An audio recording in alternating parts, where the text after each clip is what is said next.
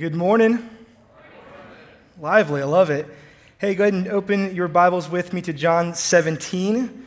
If you don't have a Bible with you, there should be one in the seat underneath you or in the seat in front of you. While you're turning there, I want to add a little more flavor to what Jamin said. My name is Andres Rodriguez. I am one of the ministers on staff on the groups team. Uh, I've been on staff for four years as of next week, which I'm really excited about.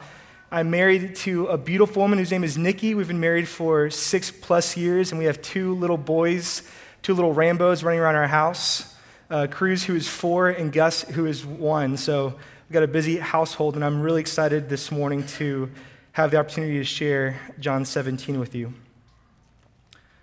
So, without further ado, we're going to jump into John 17, verse 1. When Jesus had spoken these words, he lifted up his eyes to heaven and said, Father, the hour has come. Glorify your Son, that the Son may glorify you, since you have given him authority over all flesh to give eternal life to all whom you have given him. And this is eternal life, that they know you, the only true God, and Jesus Christ, whom you have sent. I glorified you on earth, having accomplished the work that you gave me to do. And now, Father, glorify me in your own presence with the glory that I had with you before the world existed. Let's pray. Father, I thank you for just everything that is in John 17, Lord, for the truths that you are good, that you are glorious, that you have such beauty and excellence and wisdom. And Father, just a prayer, uh, just a reminder that Jesus is uh, near to us, that He is our advocate, that He is glorious. And in being glorious, Lord, He desires for us to follow Him with all of our lives. And so just thank you for that truth. And just a beautiful time to worship this morning, Lord. What a beautiful time just to um, recall of all the goodness and truths that you are. Father, I pray that you be with us in this time, that we'd continue just to shape all of our lives revolving around you. In Christ's name I pray. Amen. All right, so two years ago, Barna released a study over how Americans pray. In the report, they said prayer is not only the most common faith practice among American adults, it's also one of the most complex and multifaceted. Within the study, 79% of the people said they have prayed at least once in the past three months. Among the statistics shared, here's some interesting ones 12% of people pray for their sleep. And all parents in the room said, Amen. 28% of the people who pray say they have no faith, they adhere to no particular faith. And the study concluded that the vast majority of people, regardless of faith, prayed alone and silently. Listen to how the study concluded. It said this People pray mostly alone. It's a solitary activity defined primarily by the immediate needs and concerns of the individual. So prayer is largely private, but also people pray about what is really important to them. And so this is Jesus' longest recorded prayer in all of Scripture.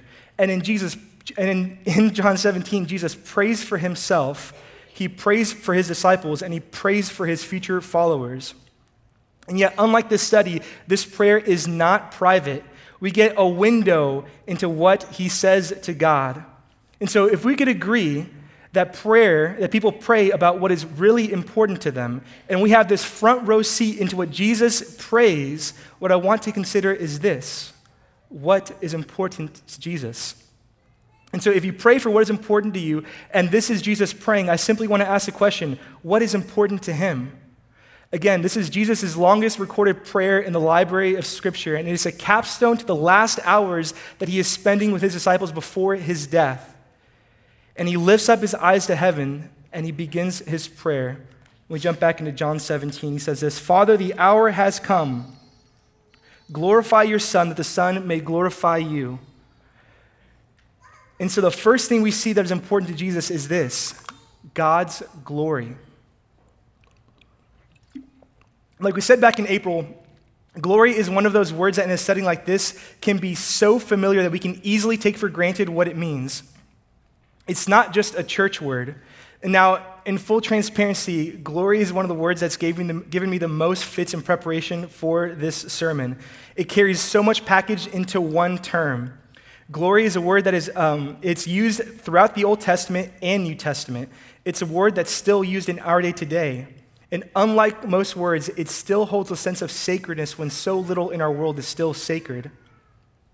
And so, if Jesus is talking to his Father before his death, and what is front of mind for him is God's glory, we cannot be wrong about what this means. So, why is it so important to Jesus? Glory is a rich and deep word. In Hebrew, in the Old Testament, it's the word kavod, which most literally translated means weight, like it weighs a lot, like this is heavy. In Greek, it's the word doxa. So the doxology, you know, praise God from whom all blessings flow, praise him all creatures here below. That is a praise, a song of God's glory. And so the best way I've come to understand this is that glory is like matter. And what does matter mean? It has two meanings. Matter is both physical substance, and matter is to be of importance. And so think about how we use matter when talking about people. I am a matter, and I do matter. And similar to glory, and similar to matter, glory is the physical manifestation of beauty and wisdom and power and excellence. And glory is value and honor. Glory is to be of importance. And so it's like this my mother is a pastry chef. And so every year she would make my birthday cakes from scratch. And so when my mother bakes, her kavod, her doxa, is her tres leches cake. It's unbelievable. It's a physical manifestation of her excellence in the art of pastries on display to eat and enjoy. And in eating it, I could either glorify her by rejoicing and thanking her, or I could throw it on the ground and by so doing risk my life. because you do not offend a Latino mother. Some of y'all know what I'm talking about. See, there is a right response to what my mom created. And all of our life is shaped by how we are responding to what we believe is glorious or what we believe matters. Now, we might not use that language, but our lives revolve around, about, around what we see as having the most gravity and the most significance. Our closest friends, relationships, our hobbies, our career aspirations, our possessions, they're what we have defined in our lives as having the most glory, the most importance, what matters most. Even our vacations revolve around going to glorious destinations, places that bring awe and wonder at their beauty and their splendor. Think about what people post most about mountains, beaches, waterfalls, canyons. I've yet to hear anyone say, We are so excited about our upcoming vacation. We've been saving up all of our miles to go to Topeka, Kansas. Why? It's not as glorious of a spot. That delight or curiosity in what matters most, in what is most glorious, finds its beginning in what we were made for. So let's back it up a bit. In Genesis 1, in the creation narrative, God created all of the world and declaring it was good. And then he created mankind and claimed it was very good. Why? His glory was manifested in all of creation, and mankind was uniquely gifted with glory, with importance. Because they were made, we were made from his image, from the image of God. We were made to see God as what matters most and respond rightly. And this is how the story begins. And then in Genesis 3, the creation narrative takes a hard turn as humanity chose their own glory over the greatest glory, the glory of God. And we call this the fall from glory. And since then, man has chosen lesser glories over the greater glory. Look at how Romans says it. Romans 1 says this For although they knew God, they did not honor him as God or give thanks to him, but they became futile in their thinking, and their foolish hearts were darkened. Claiming to be wise, they became fools and exchanged the glory of the immortal God for images resembling mortal man and birds and animals and creeping things.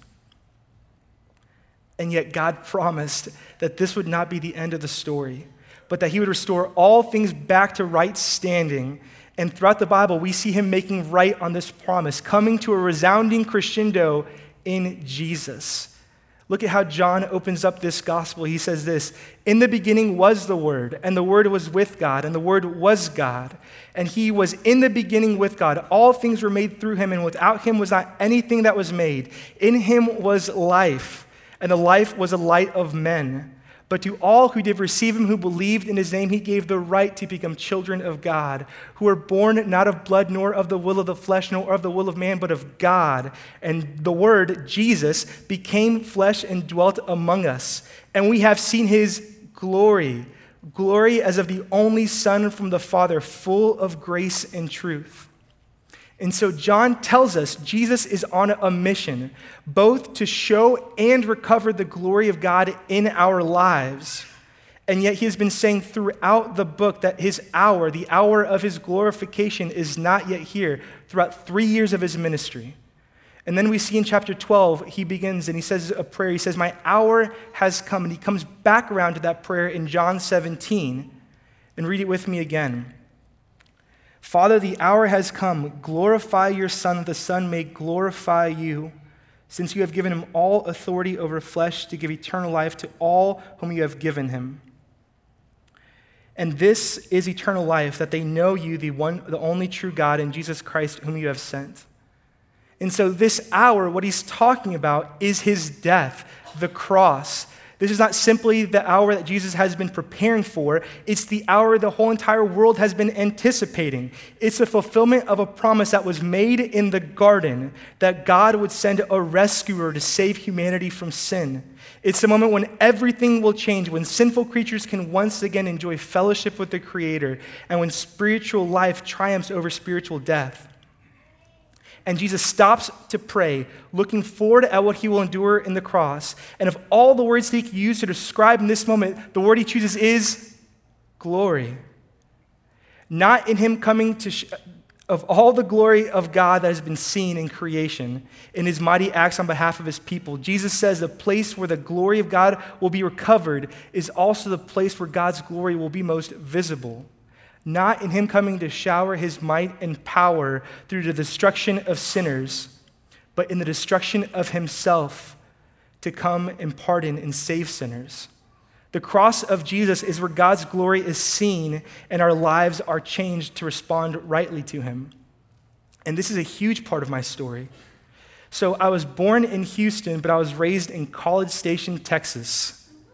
Yep, I didn't go to A&M, uh, but I was brainwashed Aggie early in my childhood. And I loved growing up in that town, but, that, but its landscape does not leave much for awe and wonder. It just doesn't. But in 2003, I was invited to a Young Life camp. I was invited to Young Life camp in Colorado. And before that, I'd never seen mountains before, I'd never seen snow before. Elevation just didn't compute in my mind. And from the moment I stepped off the bus, I experienced the glory of God in creation like never before. The mountains looked fake, as if a backdrop was going to just fall and then just show flat behind it. In the middle of a round of frisbee golf, I saw a snowbank from across a creek, and I chunked my frisbee down, and I ran as fast as I could to dive into snow for the first time. I also learned that day that snow is not as soft as I thought it would be. the, the stars shined brighter than I'd ever seen and yet I was unable to rightly respond to it. All it did was pique my curiosity to glory I didn't know or have access to. See, the glory of God in creation could only get me so far. I had lived 16 years of my life giving glory to things that did not deserve it. But seeing the glory of God in creation could not overcome that until the night of June 5th of 2003 when I heard the story of Jesus for what seemed like the first time in my life. And I saw the greatest picture of God's character and his beauty and his excellence was not found in all that he had created. All of that pointed toward him. The greatest display of his goodness and of his character was not in what I was seeing, but in what I was hearing. That Jesus living the life that I could not live and dying the death that I deserved to die on the cross and resurrecting to proclaim victory over sin and over death. This was done so I could rightly respond. And in following him and responding in surrender to his beauty and his excellence, the God responsible for those mountains and snow is infinitely bigger than me, infinitely more powerful than me. I had lived a life of ignoring him and giving to other things what he deserves. But in the cross, Christ reveals what is important and deserving of praise and honor. He forgives and invites the world to follow. He called me to respond to that glory, and my life has been forever changed because of that. What you pray for is important. And God's glory is important to Jesus, so important that he gave his life. And in giving his life, we see the glory of God. And so God's glory is important to Jesus. And here's what else is important to Jesus you are important to Jesus. So, from verses 6 to 26, Jesus prays for his disciples, both immediate and future. He prays for the 12 and he prays for you. And so, as I studied, every time I got to this passage, I found myself just leaning in a little bit more toward the end. See, it makes sense for Jesus to be praying for his disciples. He knew them, he ate with them, he played with them, he lived with them. But for me, like, it can be easy for me to, if I'm honest at moments, to think that if I saw Jesus face to face, that he wouldn't even know my name. And yet the Bible speaks into this. He knows us, he prays for us. Jesus is an advocate for us. So if we pray for what is important to us and Jesus prays for what is important to him, then pay attention. Look at me. We are important to him. You are important to Jesus. John 17 is called the high priestly prayer. A priest is an intermediary between God and man. And throughout the Old Testament, Uh, and throughout the book of the scriptures, we see throughout the people of the history of the people of Israel, the priests would intervene and intercede on behalf of the people of God to God, advocating for them. And this was done through prayer and sacrifice prayers for forgiveness and sacrifice to atone for the sins committed by the nation and individuals of Israel. And John 17 is a display of Jesus being the even greater high priest. Hebrews talks about him this way that we have a great high priest who has passed through the heavens, Jesus. Hebrews 7 says, Consequently, he is enabled to save us from those who draw near to God through him, since he always lives to make intercession for them. And then in 1 John, it says, it says this My little children, I am writing these things to you so that you may not sin. But if anyone does sin, we have an advocate with the Father, Jesus Christ the righteous. And as Jesus prays, he advocates for his disciples. But unlike priests of the past, he did not bring a sacrifice of a lamb. He offers himself as a sinless lamb to take away sin, the perfect atonement. He is both priest and sacrifice. And in John 17, we see him being a priest for us. He prays for his disciples, he prays for us, he prays for me, he prays for you. He knows your name. He advocates on your behalf to God the Father. And so, five years ago, I interned at TVC Flower Mound, and my first weekend on staff was completely overwhelming. I'd never been on a church staff before, let alone a church of that size. And I had kind of those first day of school jitters, just kind of all these lies and insecurities, kind of things just kind of flooding me. And as I was walking aimlessly around the lobby, a man walked straight up to me and he looked me in the eyes and said, Hey, you're Andreas, right? Hi, my name is Brian, and this is my wife, Shanti. I wanted to introduce myself and let you know that we have been praying for you and will be. We're so glad you've joined our church. And I was, I just stopped and said, for, for me, like an intern, I had nothing to give, no power, no position. And yet, out of kindness and grace and love, this couple showered me with prayer, and this impacted me. It blessed me, it comforted me. And if this is how I felt knowing that a person I had not met before was praying for me when I considered myself to be of little importance, how much more meaningful should it be to know that Jesus, the King of Kings, the Lord of Lords, 100% God, 100% man, is not only praying for me right now, but he began praying for me 2,000 years ago, knowing that he would take me from College Station to Colorado to Houston to Dallas, back down to Houston, back up to Dallas, all this time covering me in prayer. See, John 17 is a flash forward, not only in what he was praying for his disciples, not only what he was praying for you, but it's a glimpse into what he's doing right now. That he is praying for you, he knows you, he loves you. His grace and compassion are speaking over you, not in the past, but in the present. So, what is he praying for us? Let's see what he is asking for on our behalf. And so, throughout the rest of the chapter, if I am able to summarize for time's sake the two words that capture the rest of his prayer, Jesus is asking that God would sanctify and unify. He prays for sanctification and he prays for unity. And hear me, these are the two movements of being a disciple or follower of Jesus that you become more like Jesus and less like the world and you become closer and more unified to God, therefore becoming closer and more unified to one another. Look, at me, look with me at verse 17. Jesus prays this. He says, Sanctify them in the truth. Your word is truth. As you sent me into the world, so I have sent them into the world. And for their sake, I consecrate myself that they also may be sanctified in truth. To be sanctified is to be set apart for followers of Jesus, this is to mature in what we see as having as, as being most glorious, to love what is most glorious and pursue it with all of our lives. And then he continues his prayer in verse 20. He says, I do not ask for these only, but also for those who will believe in me through their word, that they may all be one, just as you, Father, are in me, and I in you, that they also may be with us, so that the world may believe that you have sent me.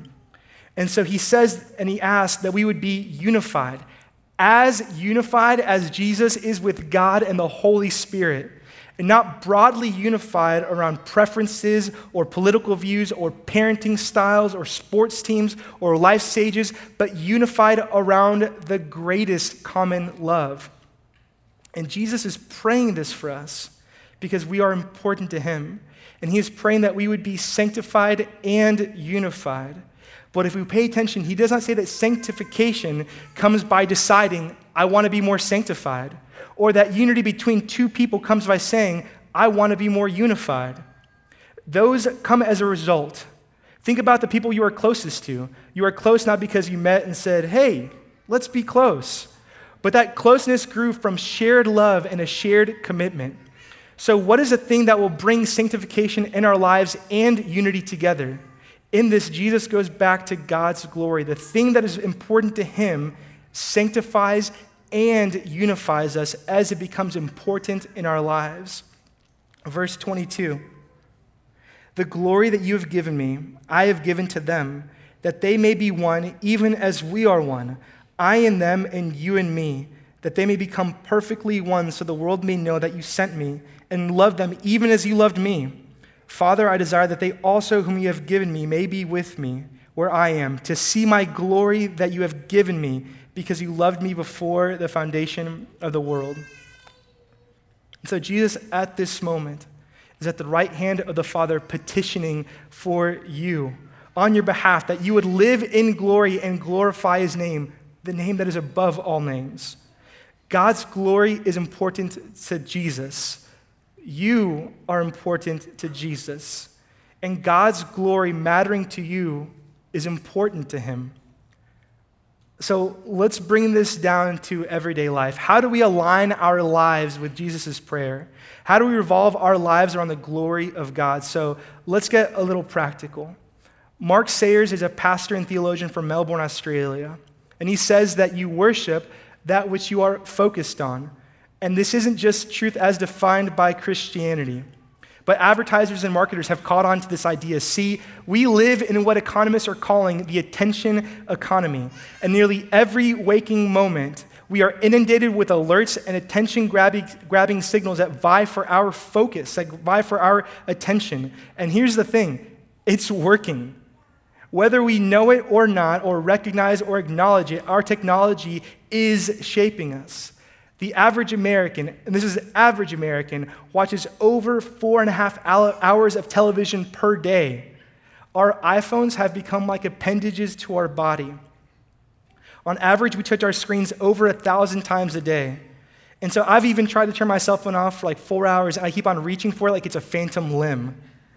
And this attention economy is shaping us, not only in our habits, but also in our views and in our loves. They present us with a hope of glory that will not last, that will not sustain, that distracts our attention away from the truest glory to lesser glories. And hear me sanctification will not happen. if the thing that gets our focus and attention does not sanctify us, or worse, is making us less like Jesus instead of more like Jesus.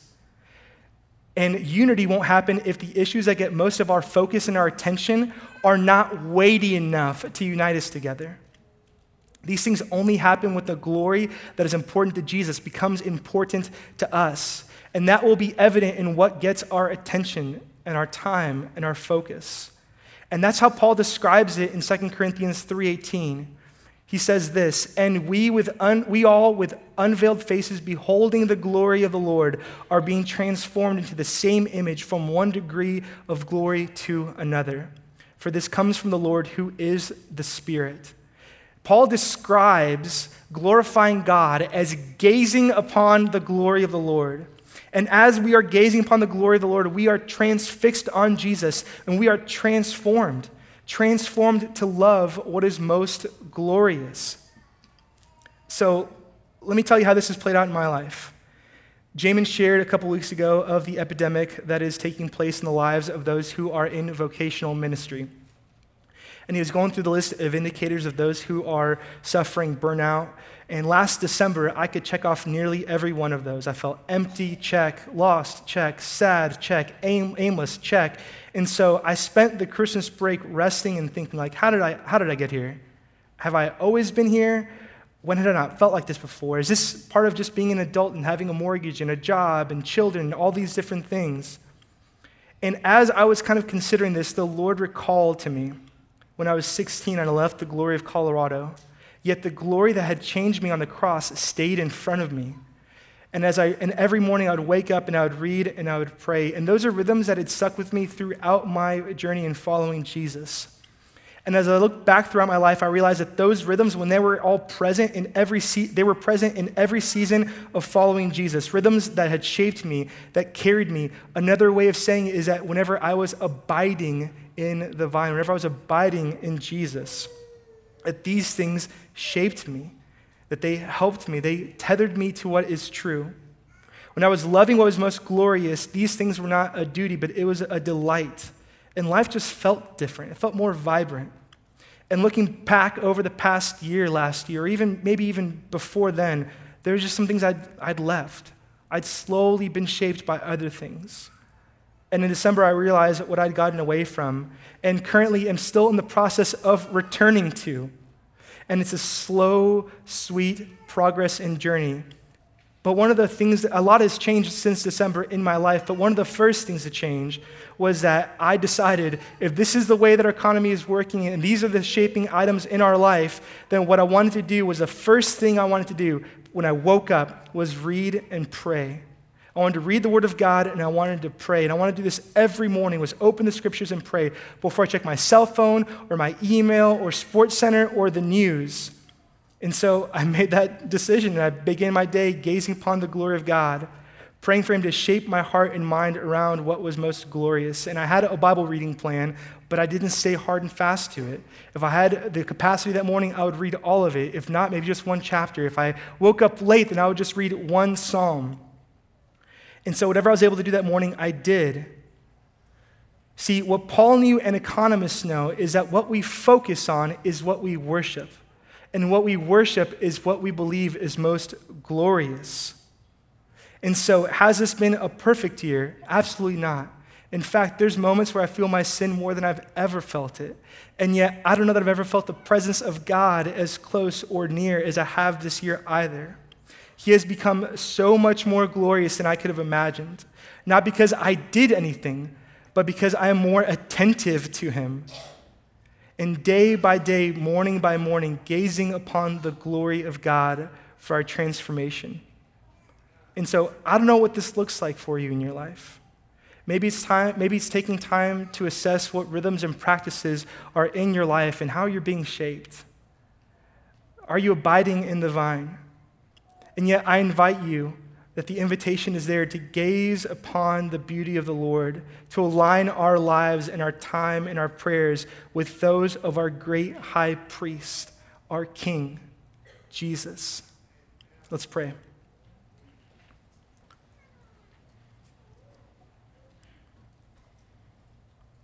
Fathers, thank you for your word.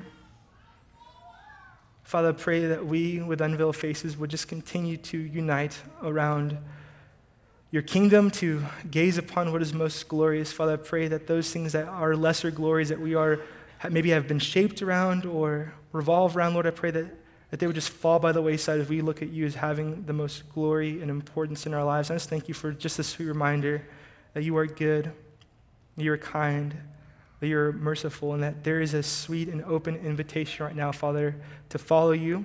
And Lord, I think that in this moment now you are praying just comfort and blessings over each one of us who follow Jesus in this room. Be with us as we continue on throughout our week. We love you and thank you. In Christ's name I pray. Amen.